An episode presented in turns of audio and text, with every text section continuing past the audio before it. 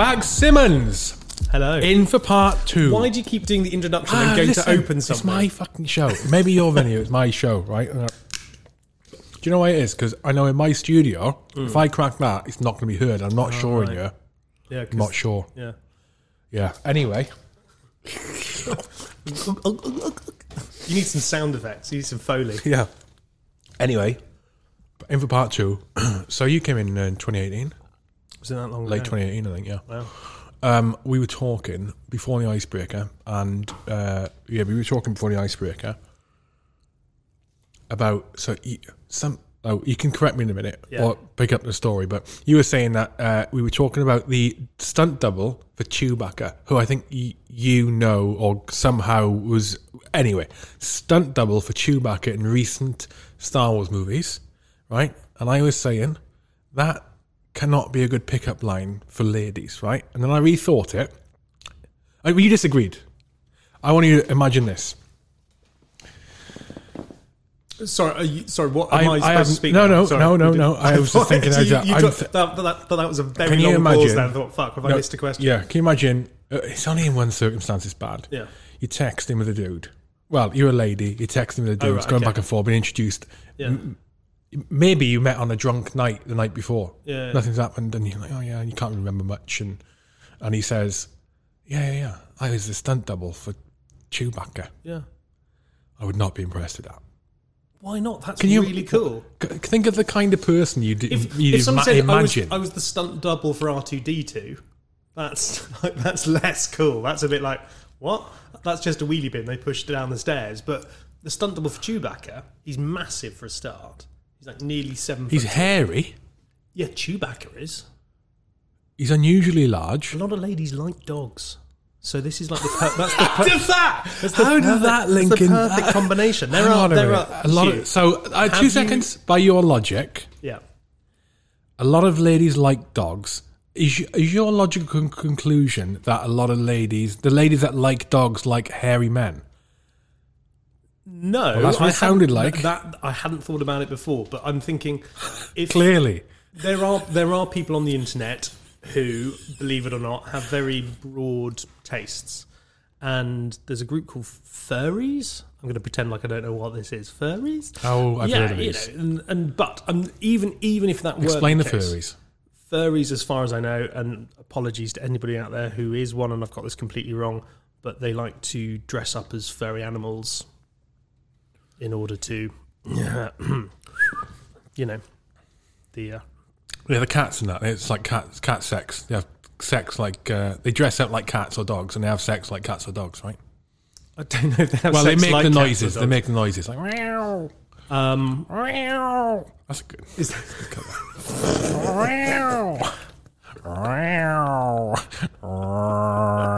you can sell this, as we said with the ASMR. You can sell this. There are people on the internet. People are dropping off this podcast right now. This That's is it. taking a Average listening time thirty three seconds. Anyway, uh, how do you know the Chewbacca guy? So it was through um, Team Rubicon Why don't you pull that mic into you? Keep leaning forward. You can lean back then. There you go. Go because I want to have space to move around. There you go. So um, I was I was in Haiti with Team Rubicon, and um, a text came through saying we are looking for a stunt double for a character, and the character has, has to be, and I, I can't remember the exact height, but somewhere around about six foot seven.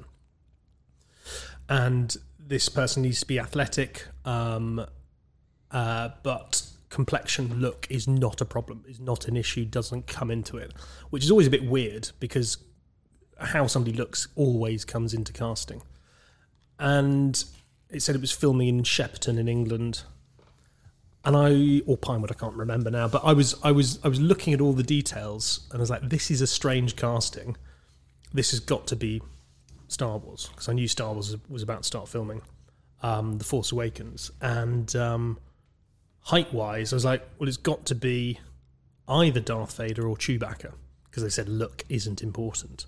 So um, I happened to be in Haiti with a guy called Steve when I got this, and Steve went, "Oh, I've got a mate who's an ex-professional golfer.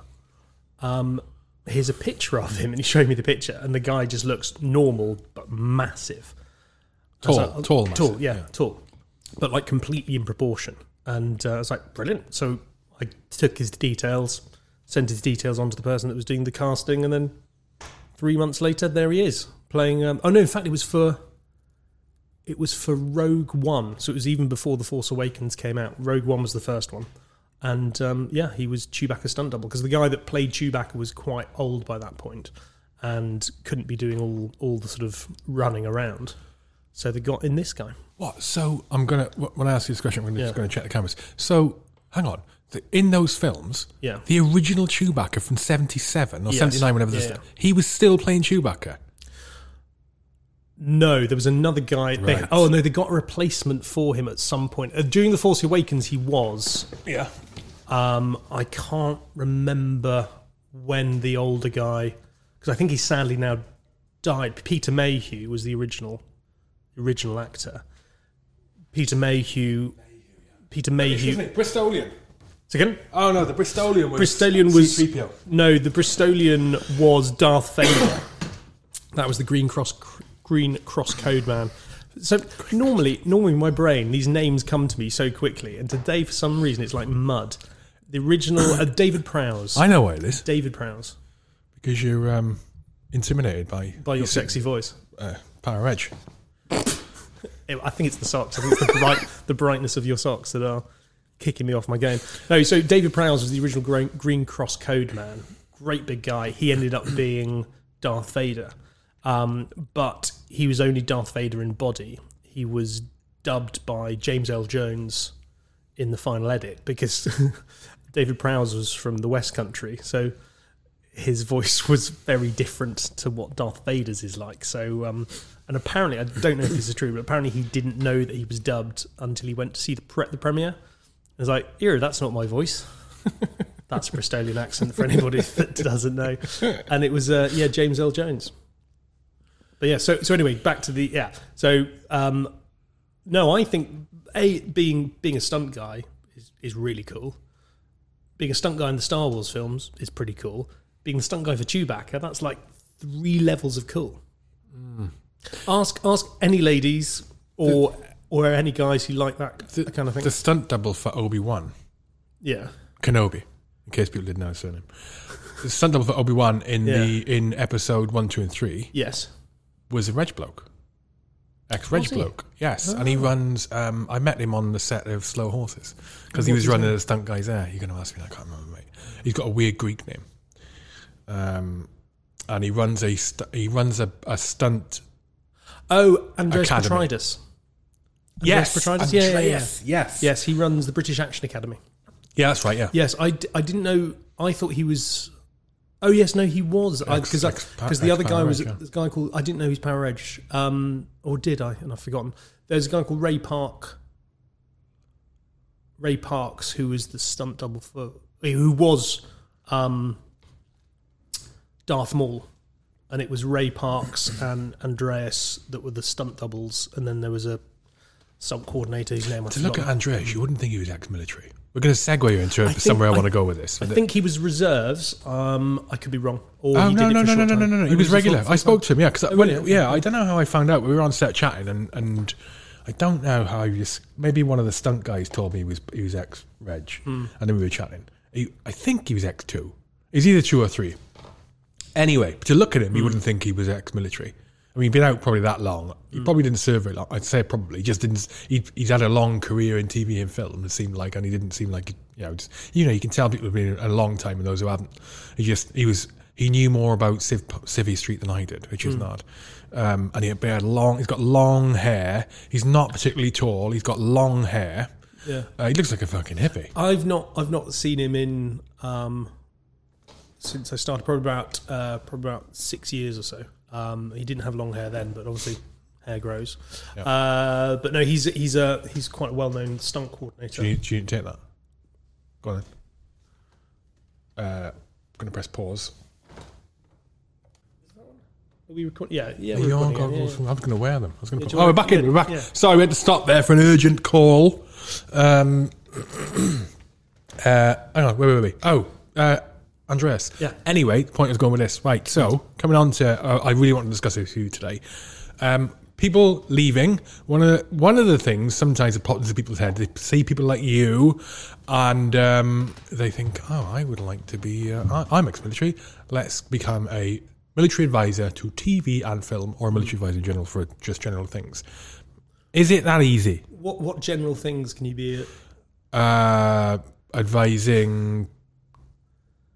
This is what people. This is what people think. No, no, no. Yeah, advising okay, yeah, like yeah. companies and how to be secure in hostile environments, or Oh, that's yeah, different. yeah, yeah. No, that's more security. But yes, um, I for, specifically for film and TV, I would say uh, there the opportunities to be an advisor are not that stable.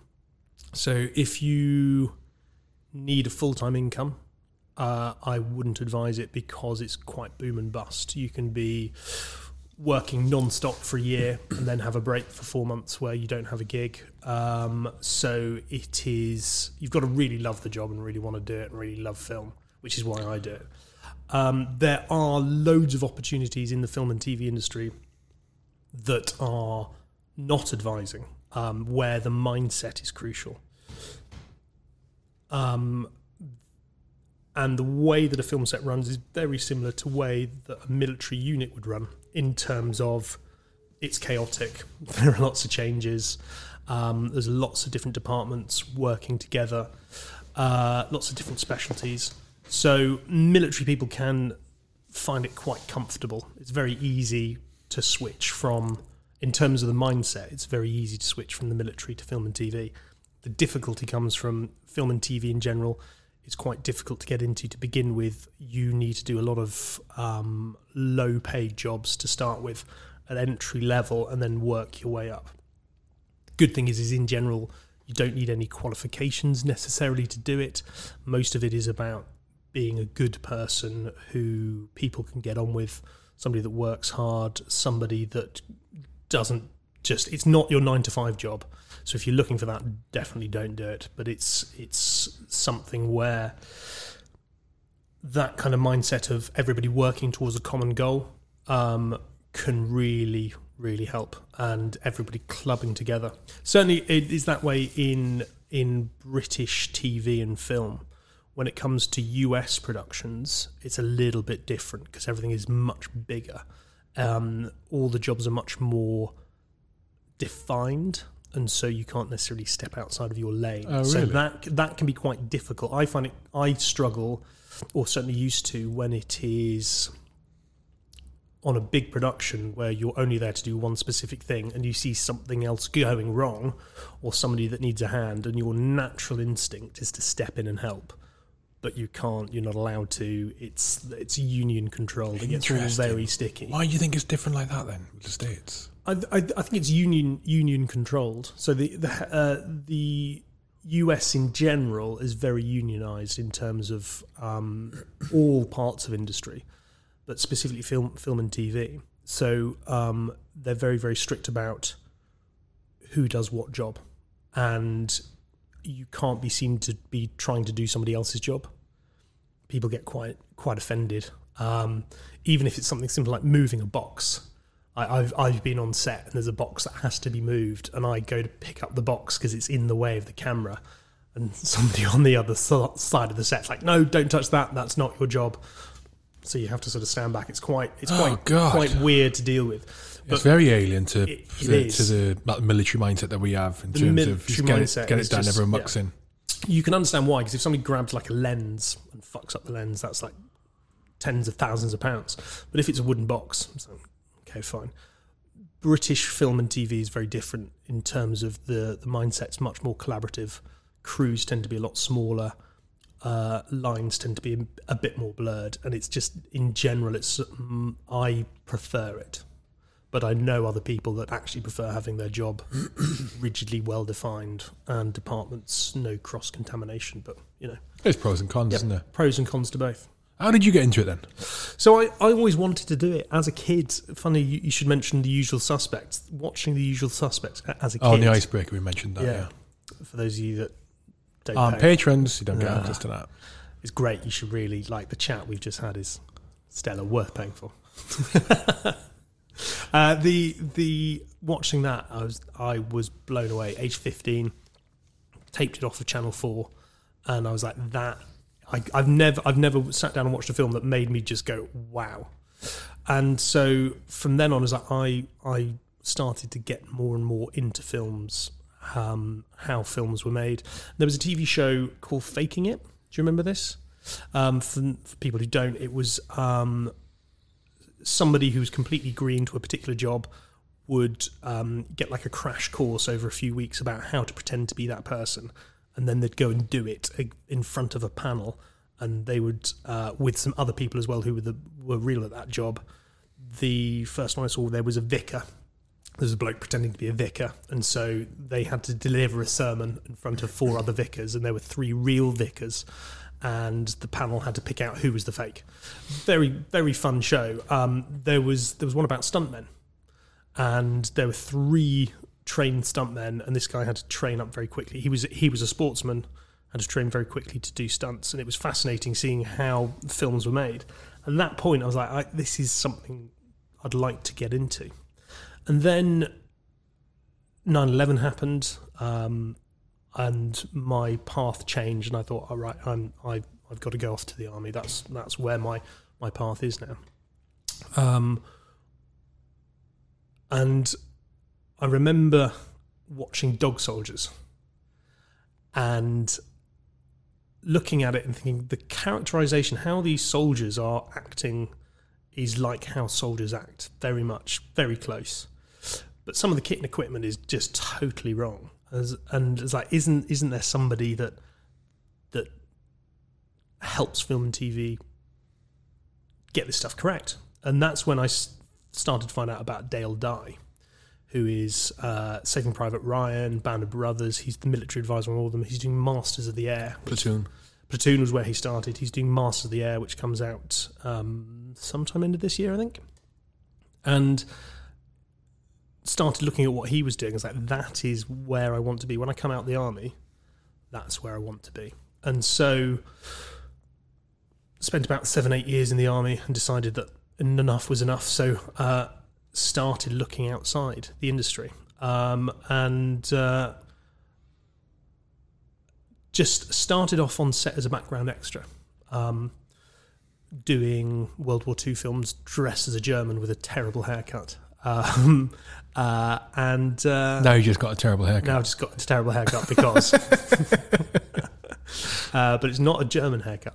Uh, and then and then just just being on set, more and more people making meeting more and more people, and just being proactive, being helpful, and people going, "Oh, okay, this this guy's not a total idiot." How did you end up on set as an extra? And I prefer the term supporting artist. Supporting artist, background artist. um, I uh, the first time I did it was my sister. So in in the meantime, while I was in the military, both my brother and my sister had started in the film and TV industry as well. Oh, interesting. By complete fluke, and that's part of what stirred me on to do it, because I was like, they're getting to do what I want to do. Uh, my brother. Are you the youngest? No, I'm the middle one. so my brother, my brother was who got in first. He started as an unpaid intern, and uh, I, I remember somebody telling me the guy he was working for said, "You are terrible at making tea, so there must be something you're good at." And started handing him scripts to read and uh, write. Sort of lots of production companies get thousands of scripts every week, and somebody needs to wade through them and do the initial skim because most of them aren't they aren't up to standard. So doing the initial skim to to, to get away the chaff to try and find those little nuggets, those good ones.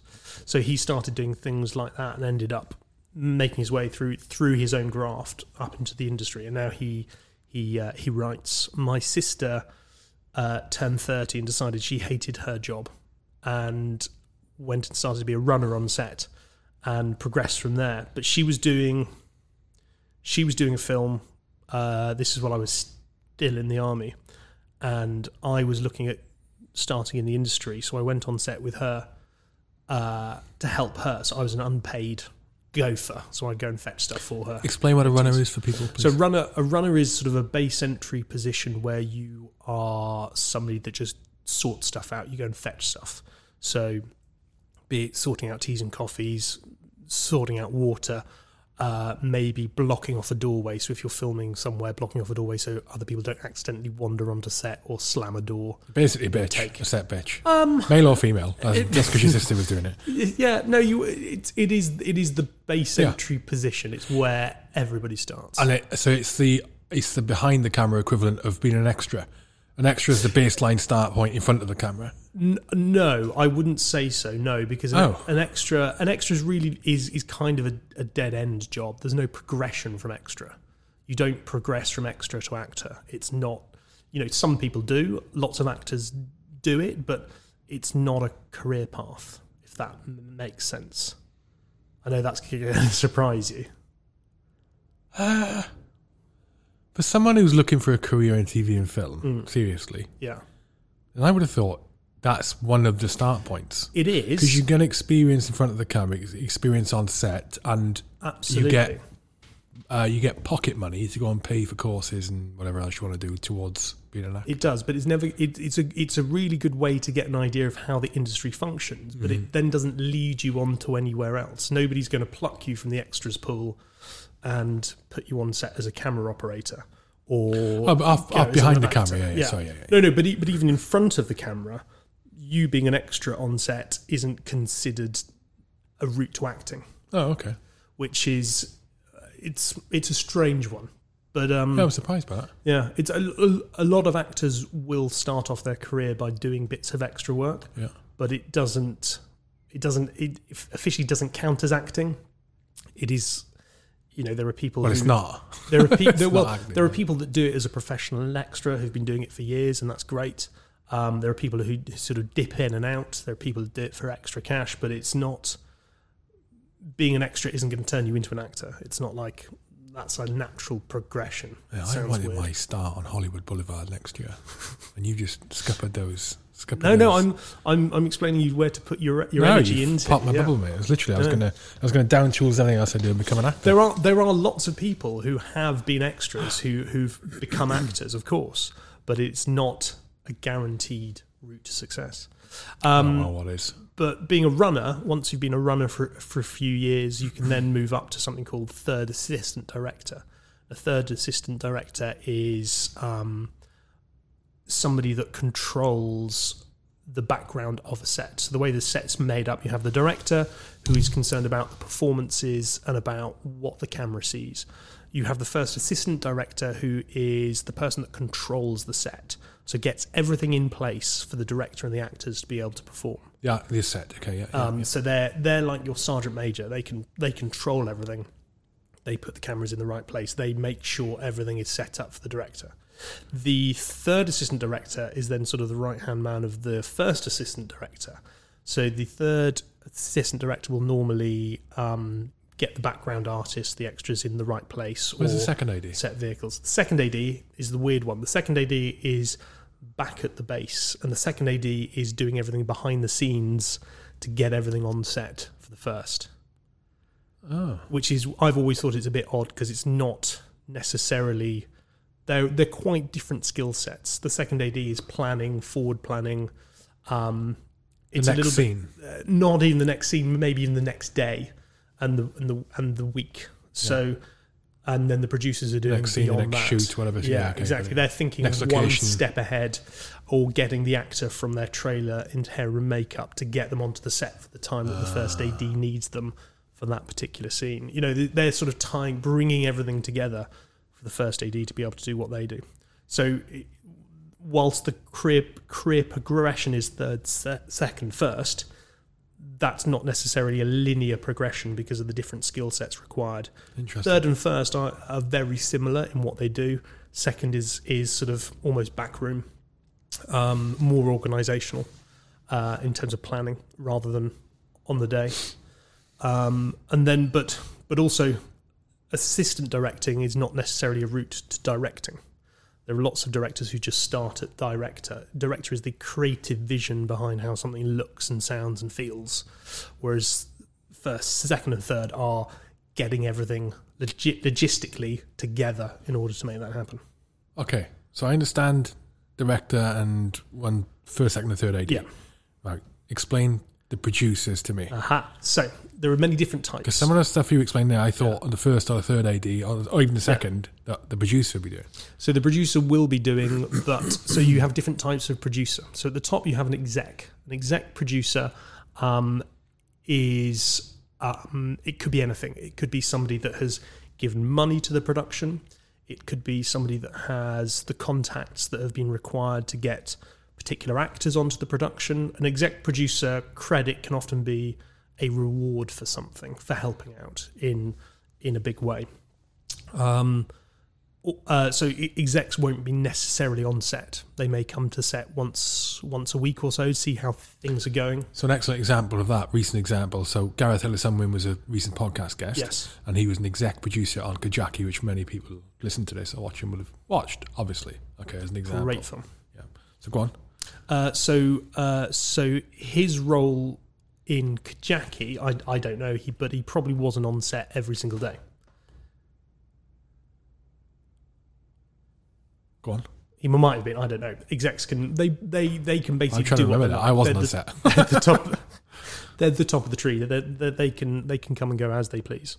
Um, Oh, Gareth was it? He was. He was out Yeah. He was. Uh, yeah, he was on set every day. So he can be. It, that's was, that's yeah. entirely Yeah, within his within his thing. But an exec will normally be um, be elsewhere. Then you have the producers below that, and the producers are the people who are on the film from start to end, and um, unless they are a development producer, but they can be they can be getting together the, the Excuse me. bless you, they can be getting together uh, the right writers to help with the script. They can be, they're the people that will hire the director. Um, they are the people that will get in all the talent. So uh, the actors, the heads of department, people like that. So your director of photography, the producer will be the person that brings them all together, uh, and uh, then you have the line producer. So the line producer is below the producer.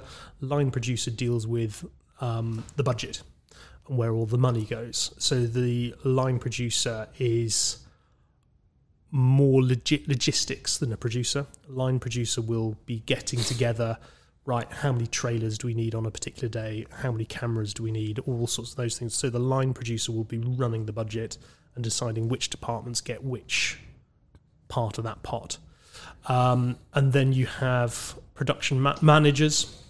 Uh, so they sit below that, and they again are dealing with more day-to-day logi- logistical logistical operations of actually sorting out stuff. So making sure everybody's got somewhere to park, uh, making sure that the call sheets are sent out, anything like that. Making sure that everybody's working off the right script, anything like that. So it's as you go down the levels, it gets less creative and influence based and more log- logistics and practical based. And then you've got some various shades in between. Ex-military personnel. So one of our sponsors, the Aardvark Group, are hiring right now. So if you are looking for an exciting opportunity in an innovative company in the UK, have a look at the roles that Aardvark have got going. Aardvark.group forward slash careers for details. So some of the roles they've got include mechanical engineer, senior mechanical engineer, test and trials engineer, procurement lead, and drafting technicians. Aardvark specialise in developing technically innovative solutions. They work in post conflict zones, they work all around the world in humanitarian defence and security and conservation industries, and they are they're also a signature of the Armed Forces Covenant. For those of you who listen to the podcast regularly, you will know how involved they are with the military community from uh, my uh, my talks about them, my mention of them on every single episode. So get amongst it. Aardvark.group forward slash careers. Maybe none of those roles are suitable for you, but you may know someone who they are suitable for. So share this, please. Share Aardvark around. Let the ex-military community know that Aardvark are hiring, and uh, and especially if people have an engineering background, technical background, or um or experience in procurement. Yes, Aardvark.group. So coming right back, you ended up on set with your sister. Yes, uh, acting as a runner. So I was I was just holding off doors, making the, the cast and crew tease, so brew bitch, uh, and uh, trying not to get in the way. Uh, and then it was it was filming in a nightclub in Watford called uh, called Oceanas, which I'd never ever been to when it was a nightclub, thank God. uh, but um, a lot of the background extras that they'd got for this sort of club scene were slightly more senior than the than the setting dictated. Oh, So how did they mess that up? it's miscommunications somewhere along the lines. People's pictures being maybe out of date by a few years. It can be it can it can be anything. Well, when it comes to extras, um, you know, you, you you don't necessarily know exactly what you're going to get until they walk through the door. But anyway, it got to the point where they were like, we need somebody who looks like they could be in this club. And so they went, You, do you have a shirt? I was like, Well, I do in the car. Yeah. It's like, right, go get a shirt on. And not that I wasn't wearing a shirt. I mean, like a like a shirt with a collar, something that would be in a nightclub. So I chucked on this shirt, and I had to walk through this scene with um, uh, the lady who's now Doctor Who and Daredevil. What's um, so Charlie Cox and Jodie Jodie Whittaker. So I had to walk through the scene with them and basically not fuck it up and just keep walking in a straight line, walk up some stairs and not do anything weird. Uh, and so that was my first thing thing as an extra. And then they had a scene where a police car had to arrive and people had to arrest somebody. And I got chucked into a police police kit for that as well. so that was my very first of sort of taste of it. And then as I was leaving the military, I had some free time. I was like, right, I need to get on set to see how things work. So I signed up to an extras agency and uh, they put me on set as a German soldier. So ended up on a on a British TV show as a German soldier and the second AD, who's the person that, that books all the extras, uh, was there was there was a guy who was a who was a bit strange, is the best way to describe it. Um, An extra? yeah. And um, I was basically put in charge of him. So right, you are to keep him away from the cast. That was that was my job, and it was it was just um, like he, he's causing like kept introducing himself to the director. Oh, and this this is a huge set, and this German director who was like, "Who is this person?" This, and he he kept telling everybody this story about how he'd been kicked in the head by a horse, and like to anybody that would listen and people that wouldn't, and he it was supposed to be it was supposed to be all soldiers, all real soldiers, and um, there was a guy from the Royal Anglians and this guy who, who kept talking about how he'd been kicked in the head by a horse. And he admitted that he'd lied on his CV and had never been in the forces. And this Royal Anglians bloke was going to kill him. And so I was sort of standing in the middle of him, like, because my job was to protect this guy. I was like, why are they still hiring him? Why is he kept being brought back day in, day in? And it, it was insane. But I, but from that, um, the guy said, okay, you, you know, you're clearly Not a moron. not a moron, not a complete moron, and so brought me back in for something else. And then I get I met more people, and you know gradually the kind of things I was doing got bigger and bigger and bigger. The kind of people that knew me got bigger and bigger and bigger, and it was it was very quickly on. We, we I was sort of looking around set and and the extras handling firearms. This is the other thing that the guy who got kicked in the head did.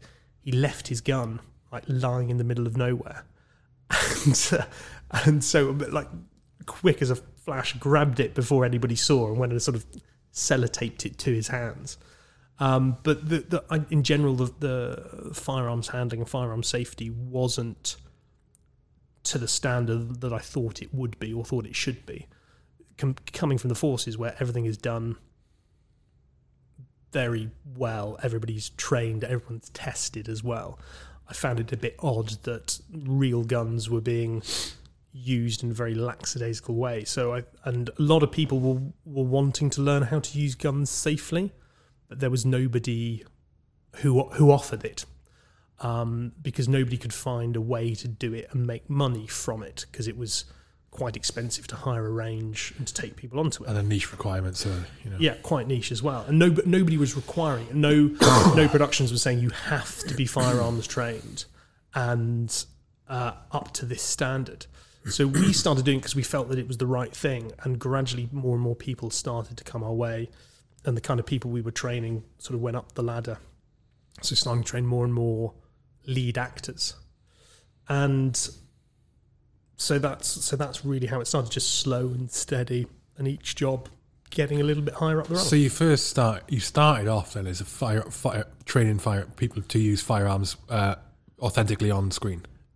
that and it sort of happened at the same time where productions were looking for people who were firearms trained and genuinely firearms trained. Going back to the guy who lied about being in the forces, um, you know, people ticked a box saying yes, I'm firearms trained because they knew they'd get on set and get some extra cash. I can imagine that happens Yes, all the time. Probably because ninety percent of the time you get away with whatever you bullshit about. Yeah, exactly. Because it's not just you know tick the box in firearms, tick the box next military. It's all sorts Yeah. of stuff, isn't there? Yeah. Um, yeah, Yeah. interesting.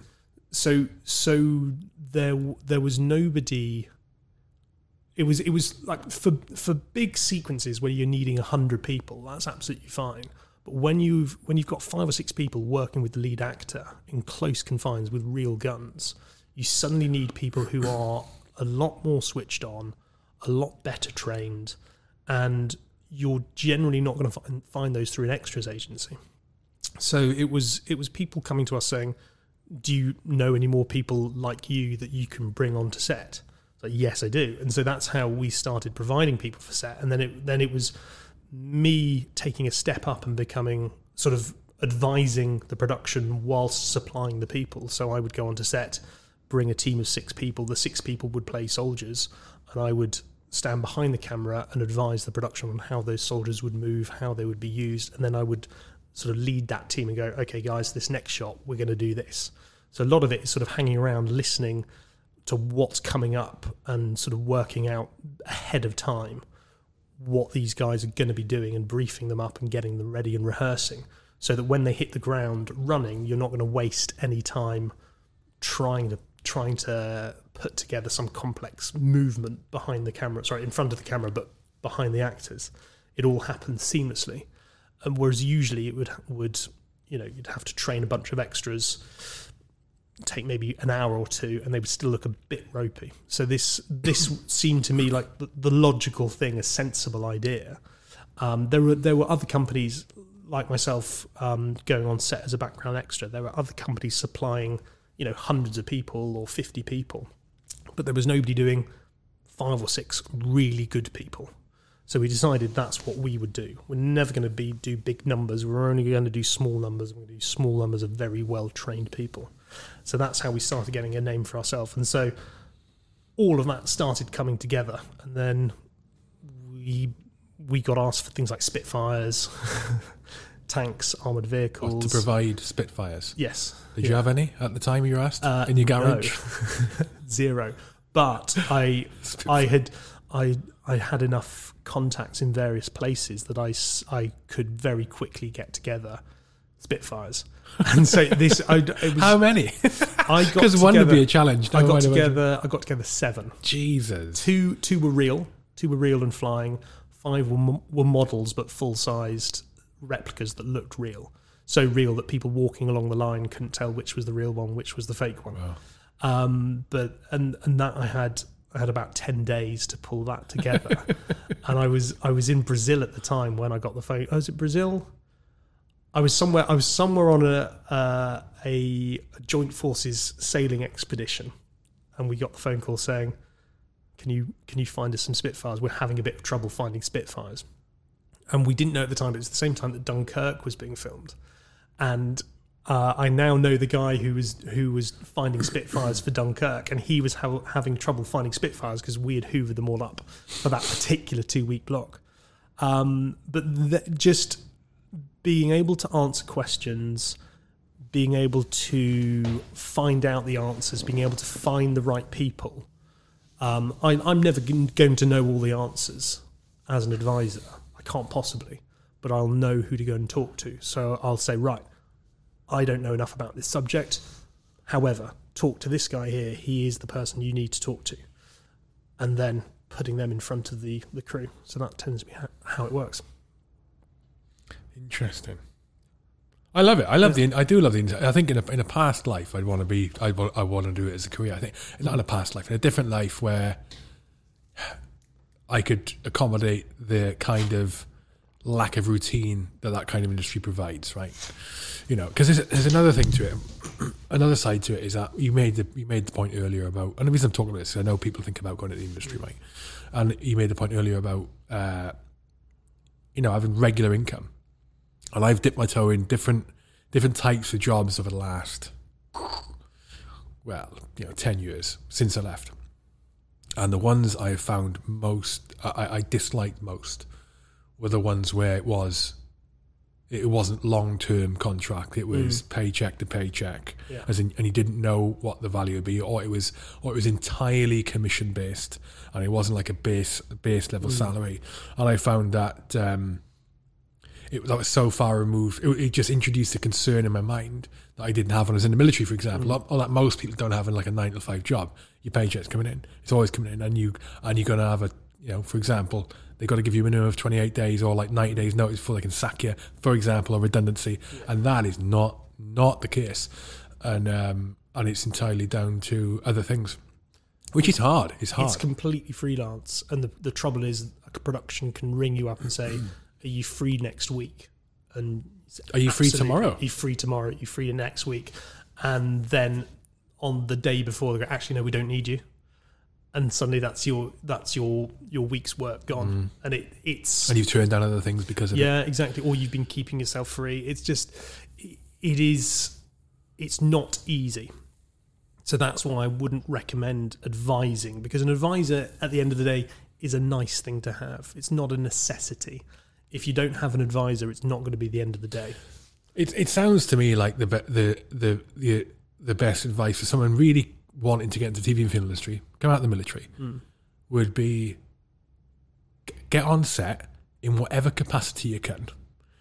Get understanding the industry, how it works on set, and on different sets because not every set's the same, not every production's the same. On different sets, do that, and then get an understanding, and then reevaluate where you think you want to be Yeah. if you want to be in the industry and where you think you could find yourself. Because you could, you know, someone could go into it and think, yeah, I want to be, I want to be doing what Bags does, or they could be thinking, I want to be a fucking actor. But then when they dip their toe into the industry, get on set as an extra, or or manage to get on set as a runner, or put classic example of what you did, get on set unpaid, just get on. Just call in the favour, get on set with someone else, get experience in it, and then and then ask the question, right, what do I really want to do? Is it for me? Because there's loads of opportunities in it, isn't it? I, I, you know what I used to love when I was when I used to love back in my career. Just a fucking clever. I've only been on I've fucking done one production, and um, but Well, you were very good in it. I was most excellent. I'm still in it. Seasons one and two of uh, Slow Horses. There you go. Yeah. Call me up. Uh, supporting artist bags. Yeah, supporting that's artist. Very important one. Um, do you know what fascinated me? The the cameras, as as geeky as it sounds. Oh my god, the technology. And all wireless now as well. There's just there was I spent hours, you know, because you wait you wait around a lot, hmm. a long time. I said I would spend hours just looking at the kit on the trolleys and on the cameras and attached and trying to work out what the fuck is going on. How is where's all the data going? How is that doing that? What are those knobs for? Like I'd never and I'd never want to ask the questions. Yeah. I'd never. Want, I mean, if I was going into Korea, I'd be asking all the questions. But I think no, I don't It, ask it'd be like be like Wow. jumping on a train and going and asking the train driver, "What does that do?" It's like I'm driving. Fuck off. Yeah. yeah, it's um, it, definitely you get get on set in any capacity you can. If you get on set as an extra, that's the easiest way to do it, and probably the best paid entry position because it's unionized. There are certain amounts they have to pay you per day, which is about about 100 110 pounds, something like that. But it's not regular. So those of you listening going 110 pounds a day, that's amazing because that's like a, a junior captain's wage or um, a warrant officer's wage. But the problem is they're not paying you that every day. In the military, you get paid that every single day, Monday to Sunday. Whereas a film set, you may be you may have a month where you don't get on set. So don't look at it as a daily wage compared to your army wage because it's it's not comparative, especially when you get discounted food and accommodation within the army. So don't look at the numbers and go brilliant. That's super big bucks. I'm going to j- jump ship. Um, look at it like if you were only working a week a month, what would that look like? Yeah, you'd probably need, if you were going to go into it, I think you're leaving the military, you'd probably need to have six months to a year's worth of salary in your bank Yeah. to sit, to rely on while you try and get yourself in, and that, mm. and that at minimum. Yeah. You're trying to get, get yourself into a position where you're bringing in enough money on a on a. You can't even mm. look at it monthly, can you? Like on a quarterly basis. But if you're thinking about it, if you're thinking about a, a career in the film and TV industry, and there are many, many opportunities for veterans out there for sure, then take a few days leave, sign up to an extras agency. There is loads of them out there. Sign up to an extras agency. It doesn't have to be doing stuff as an army person on set because the problem is with if you just stick to that, you won't get enough work. so extras stuff, there's all kinds of all kinds of work out there. As long as you are reliable, you turn up, you don't look. You, but basically, as an extra, you don't want to draw the camera. You don't want people people sat there watching the film and noticing you. You because then they've pulled away from the actors. So if you're nine foot tall with size 20 feet, they're probably not going to pick you for stuff. But if you look fairly generic, you've got a good chance of being used. Um, and then there are niche jobs as soldiers as well, but those are less. But as you say, yeah, get do it early so you can see how it all works. As an extra, you're not going to get as much access to what the crew are doing.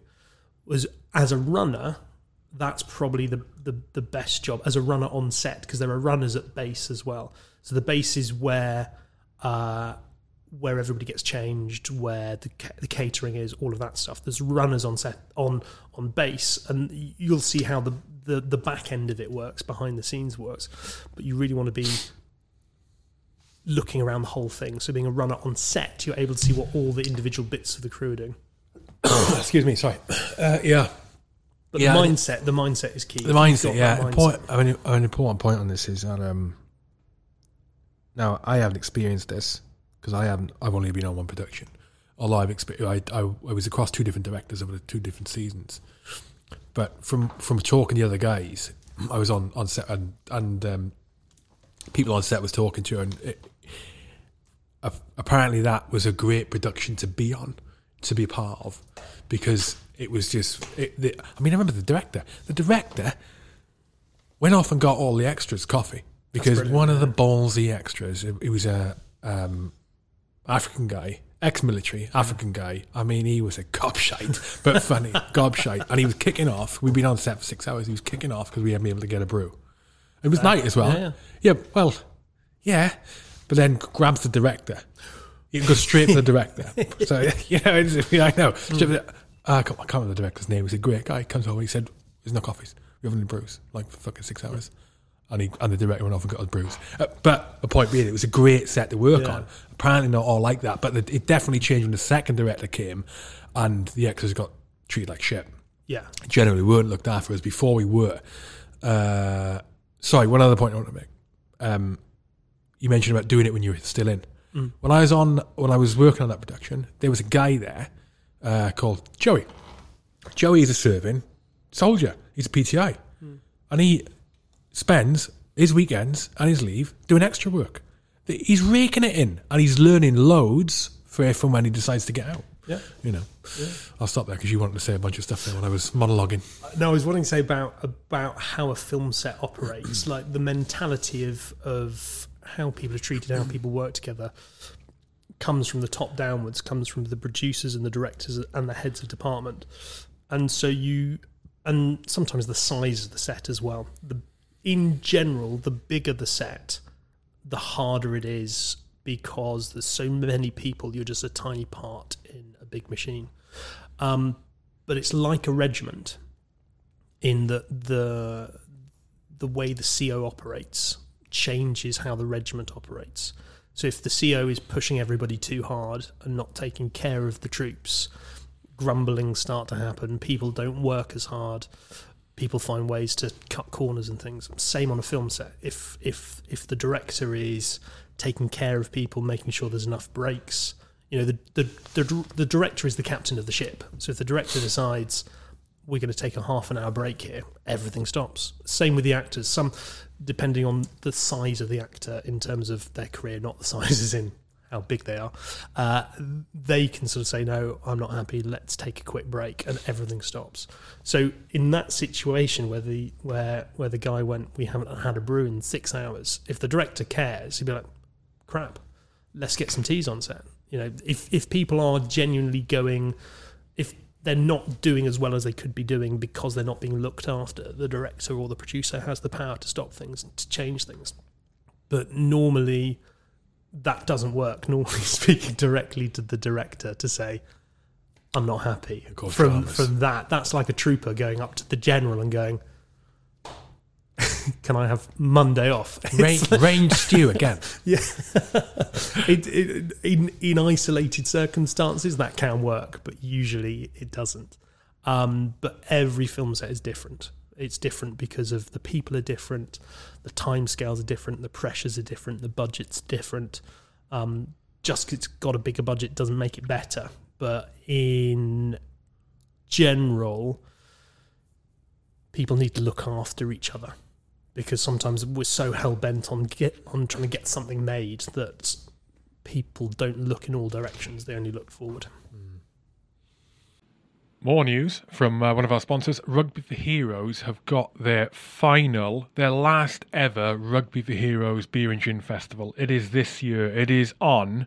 It is on the seventh, the sixteenth and seventeenth of June, and it is going to be at Old Leamingtonians RFC, the venue they've always had the festivals at, uh, and it's going to be an incredible time. So, I don't think I can share the agenda yet but I can guarantee you that you will enjoy it. This is two days of most excellent entertainment, live music. In fact, there's other there's other live entertainment going on. I don't think I can describe that yet either, but you're going to enjoy it. And there's a fancy dress theme on the weekend. Um, the best way to keep an eye on what's happening and when and how to get tickets because it's a free event by the way is uh, via at rugby for heroes. Their social media at rugby number four heroes rugby for heroes. So go go on there uh, follow rugby for heroes and then as soon as those tickets pop up get them. I will see you at the event. And uh, bring everyone. Bring your whole fucking village Mikey doesn't care. Mikey being the person who's organising the event. Oh, Old Glems don't care. The more, the merrier. It's going to be a quality event, and it's going to be the last one. So make sure you're there, raising money for military charities, rugby, beer drinking, gin drinking, food, entertainment, laughter. Why would you not? Why would you not? Why would you not go? Do you enjoy what you do? I love it. Yeah, when it's going well, I love it. When it's not going particularly well, um, and again, it's dependent on the director of, of of how I get used. As- As I said, being an advisor is a nice thing to have. It's not a necessity. So some some directors will work hand in glove with an advisor. Some directors will ignore everything that they say, and there's everything in between, depending on who the director is, what they're trying to achieve. But military accuracy, which is, is mainly what I do, is depending on the production necessary or not. If you're doing a war film, um, yes. If you're doing a TV show where there's a flashback and it just so happens to be that one of the people was in the forces, it's like it doesn't really matter. This is not a crucial part of the show. You're just here to make the big things look all right. We're not going to stop or spend time or cash trying to get the small things right because nobody cares. So most of my job is about knowing when to step in and when not to. What's it like dealing with a high profile, having been part of a high profile TV show? Um, that that is yet that was that is yet to be released. Uh, We know it's been released now. Yeah. So Rogue Heroes. Yeah. What was it like having worked on that in the run up to it, knowing it's very different to other military productions like that? Uh, what was it like? What was the anxiety like before before that before that first episode of Rogue Heroes was released? it, to be honest, I when when the opportunity came up, um, my brain went two ways. The first one was this will be absolutely brilliant, rocking around the desert in jeeps, blowing things up, and the second bit was like, this is about the SAS. This story has never been told in this way before. Um, if this goes wrong, I'm in deep dog doo doo. and it was and because because the advisor gets usually gets a lot of the blame if things aren't correct. Like it's the advisor's fault. It's like, but the problem being is the advisor isn't always listened to. for whatever reason, and the advisor is just an advisor. They can't make decisions. They are they are they are there to advise everybody. They don't get they don't get the power to choose. So there will be often be things where I will give them the correct answer, and but the correct answer is going to cost a lot more money and take a lot more time. Rogue Heroes, for instance, um, the planes they jump out of in in episode three are Dakotas. Dakotas obviously didn't come in until later in the war. Uh, uh, but the planes they jumped out of were Bristol Bombays, uh, and there are no Bristol Bombays that exist because they were all wooden canvas. Um, I think there may be one non-flying in uh, the RAF museum, but regardless, trying to get them flying, not a chance. So the production have the choices: do we spend a lot of money digitally recreating Bristol Bombays, which is actually more expensive than getting the flying ones, or do we just suck it up in the fact that we know that that's the wrong plane? It may also be, as you know, that that the correct way to do something will not look the way a director wants it to look and feel on screen. Yeah. Which we had that situation on, on Slow Horses. Oh, yeah. tactical, tactical with, situation. with firearms and tactics, it's always the way. It's like, how would you normally do this? We'd do this. Okay, that doesn't look that good because I can't see you. I want you to be leaning out further. It's always the case with snipers hanging out of windows. It's like, well, snipers don't hang out of windows. Snipers are way back Bad ones inside. snipers are Dead way back, way back inside um, the room, but then the camera can't see them. So it's it's always a balance between trying to tell a story and being accurate. And if being accurate gets in the way of trying to tell the story, then you've lost. Otherwise, it's a documentary. Um, but so so um, Rogue Heroes brilliant favorite job I've ever done, but I was very nervous with taking it on because of the context. So I called up the SAS Association and said, "This this is the situation," and they were they were well versed on it because um, they had um, given Ben Macintyre uh, the access to write the book. Um, they had been uh, been um, looking at the various scripts on the way through, and th- their their their attitude was there's so many stories about the SAS. The truth is out there somewhere. We're not going to get involved. Knock yourself out. But if you fuck it up, we'll come and find you and kill you. so I was very, very, very nervous about taking the job on. And had it been a modern day SAS one, I wouldn't have touched it because, you know, that's not my area. I would have handed it on to one or two of the guys who who I know who have much more experience in that area. Uh, but for me, it's a World War II story about the desert, and that's something I do know a fair bit about, bouncing around in vehicles. Uh, and so this is sort of much more within my wheelhouse than had it been a modern day one. So hummed and hard is like, no, actually, we we will take on the job, and um, yeah, favorite job, best job, um, simply because the crew were great, the cast were great. I didn't realize the tone of it, and this is the weird thing about scripts: is when you read a script, you've got no. It's like the skeleton of something. You don't know the tone in which it's going to be you can say something many di- di- different ways, as we all know through texting. People can misunderstand how you say something through text. Same with the scripts. You can have the bare bones lines on the page, but it can be said in a number of different ways. And reading the scripts, you couldn't really get a sense of what it was going to be like. Hit pause. Go to your podcast app. Please leave me a review. Thank you. It was only when we finished off the UK section, which was we'd been filming for about two and a half months in the UK before we went abroad. They cut together like a quick teaser trailer of everything we'd shot, and the music was, as you see on the TV show, was sort of punk rock. Were you not aware of the music choices before that point? No, Okay. nobody was. Because it's one of the main Yeah, of, of the people who didn't like the series, of Mm. which there seemed to be very few. One of the points they had against was the modern music, which Yeah. personally I fucking loved. I loved. I loved it. same. It's really difficult to put together, and it it the the it didn't need describing to me, but the way it was described to me was the the, the essence of the show is about being able to rebel, and all those the music of the seventies, that punk rock is all about rebellion as well. And so what these guys are doing are saying, "Fuck the system. I'm going to go do my thing," and that's exactly what the mu- the music of the era was about. It fits it perfectly. So when we when we had this trailer cut together, and, and it wasn't any of the action sequences, it was just snippets of dialogue, snippets of scenes set to this this this soundtrack. We suddenly all went, "Oh my god, this is going to be brilliant!" We know what it's we know what it's like now. Even even watching the scenes, you don't know how they're going to be cut together. And so going to Moro- Morocco, we had a much better idea of what the tone of the show was. And um, when I was very, I was lucky enough to be involved in the uh, the editing of the show again, which is the first time I've ever done that as well. So I got I got to see it being cut. I got to see it, I got to see it before any of the CGI was done, and um, yeah, brilliant. And and episode one was great. Episode two was even better. Episode three really hits its stride. It's like this can't fail to be a winner. It's so good. What was the what?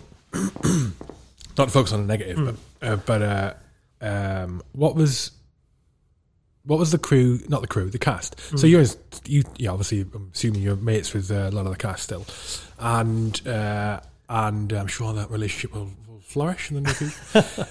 what about the the complaints about the portrayal of Mayne and Stirling's personalities? Because that was another big one that people had brought a contention about. I, I'm, I'm, Hmm. I'm asking you not to not to try and validate well why they were like this. It's not. I'm not. Yeah. How did you deal with that? Because they're like they're valid things. Like if someone if someone complained about the, the portrayal of someone's personality and they perceive it to be a different way, Hmm. then uh, it's absolutely valid. Especially if you're Hereford yourself. Yeah. So there is there is a huge amount of variation in how Stirling and Mayne have both been portrayed over the years. And I've ambushed you with this, by the way. no, so no, I apologise. yeah, no, no, Sorry, no, 'cause it's fine. a difficult It's a great topic. question. Sorry, it's a great sorry. que- question. With Stirling, so because of the clandestine nature of the SAS during the Second World War, um, most of what is known about the SAS didn't start to come out until the 70s, really. Um, and it was after Mayne had died, very sadly died in um, a car crash. And most of that initial, what was known about the SAS, came from a biography of Stirling. Now, depending on what you read about Stirling, he is either a, a genius that saw something that nobody else did and um, was a bit of a sort of James Bond debonair type guy. On the left of Arc, going to the right of Arc, that he was a bit lazy, um, that he maybe had the panache to get these kind of kind of operations off the ground, but didn't have the tact- tactical understanding of how to to, ca- to carry them out properly, and that actually most of it was done by Mayne and and everything in between. There are many books written now about Stirling by some excellent writers. All of them are different. All of them give a slightly different view on that scale of who Ster- Ster- who Stirling was. And I think the TV show does a does a reasonable job of threading that difficult path, which is saying that. I mean, he's obviously a bit more stylish than the real Stirling. If you look at Stirling, if you look at the pictures of him and look at the interviews of him, there are some some interviews recorded of him in the seventies, I believe. Um, he he's got a, an, an eyebrow that goes all the way across his forehead. he's quite gangly. His nickname was the Giant Sloth because he was quite lazy and gangly. Um, he doesn't strike you as a, a, a military guy. He's and everything in his background suggests that he was sort of lacking a bit of direction. And his older brother Bill Stirling, um, who not a lot of people have heard about, uh, Bill Stirling may have been the one that drove the SAS forward in its very initial stages, and that David just happened to be the person who was in charge at the time when everything kicked off because Bill Stirling got dragged back to London.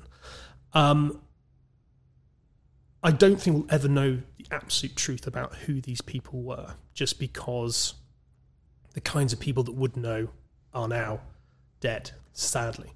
You've still got Mike Sadler, who, who is alive, but there are very few people who knew them intimately to be able to say what they were like and have written their thoughts down. There are snippets here and there. Every one of them is different.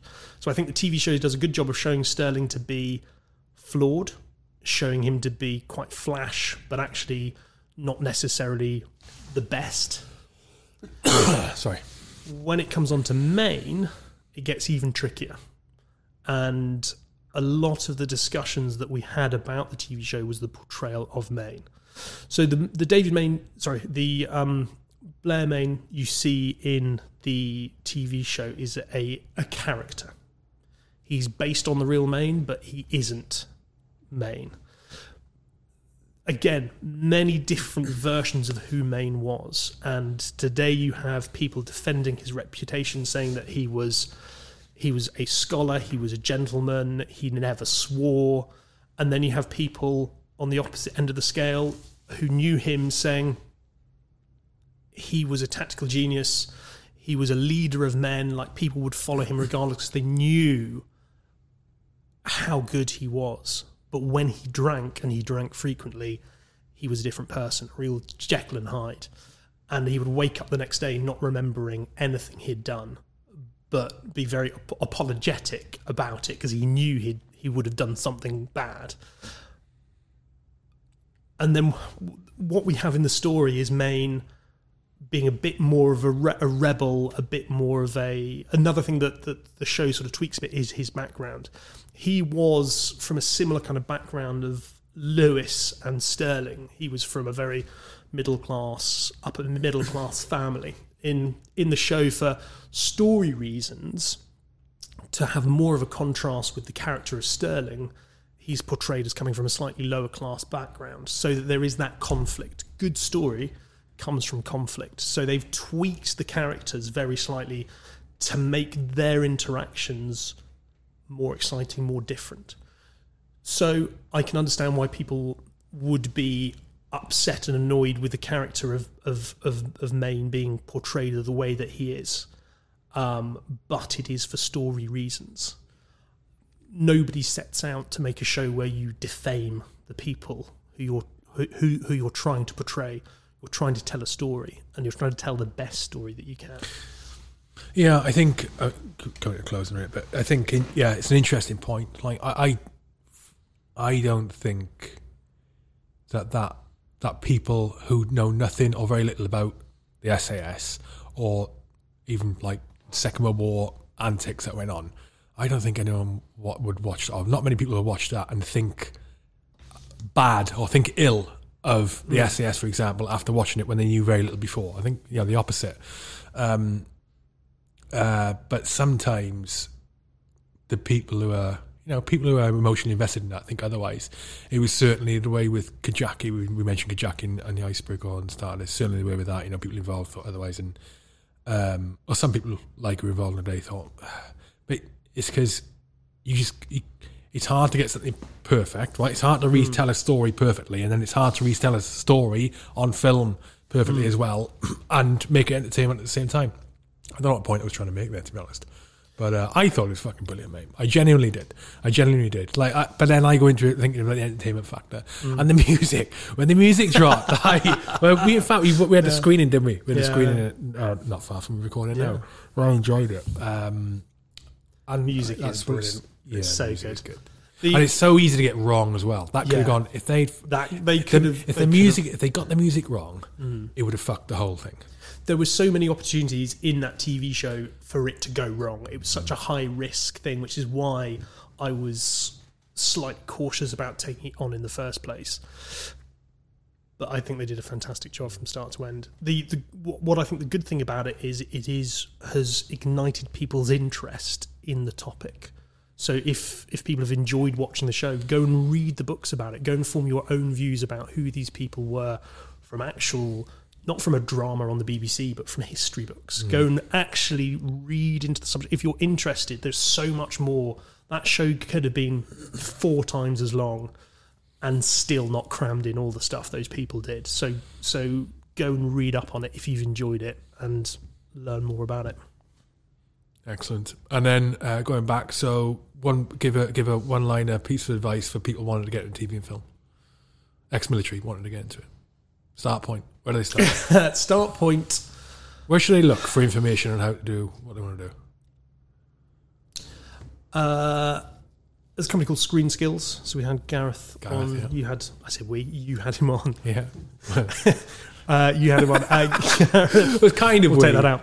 Uh, Gareth um, used to work, is working for a, a company called Screen Skills. Screen Skills are all about uh, training people for that first step into the industry in a place that is remarkably difficult to make that first step. So they have all sorts of courses on there. Um, I know some ex-forces people have gone and done their courses um, that have enabled them to get that first step. So, ha- so have a look there. Um, get experience as a runner. Find out if there's a local production to you. Because if you're local, that really helps. If there's a local production filming, get in touch with them. Say, do you need any runners? Do you need any anything like that? Um, yeah, getting that first step is hard because it's. But once you've got your foot on the ladder, once you've started talking to a few people, then it gets easier from there. Yeah. That's a rubbish answer. I know. That was it's several difficult. lines. It's difficult. several lines. Oh, sorry. Was it a one-line answer? Yeah, it's all right. Uh, bags. Right. People can find you. Oh, beararmsfilm.co.uk. Uh, just barearms.co.uk Beararms.co.uk. And you're on on all Instagram the social media. at Bare Arms Film. Excellent. Anything else? Uh, great to see you. I'm glad to, glad to got we, we got to do this again. Yeah, brilliant. Excellent. There was something else I wanted to mention. I can't remember. Oh, I've got a t-shirt for you. I've got one of your Bear Arms t-shirts, which fits very well. Yeah, they're very good. I think I know why. Yeah, 'Cause I know where it came from. yeah, And uh, I've got a uh, I've got a HR t-shirt I need to give yeah. you. But I couldn't read that. I've got. I bought. I bought one.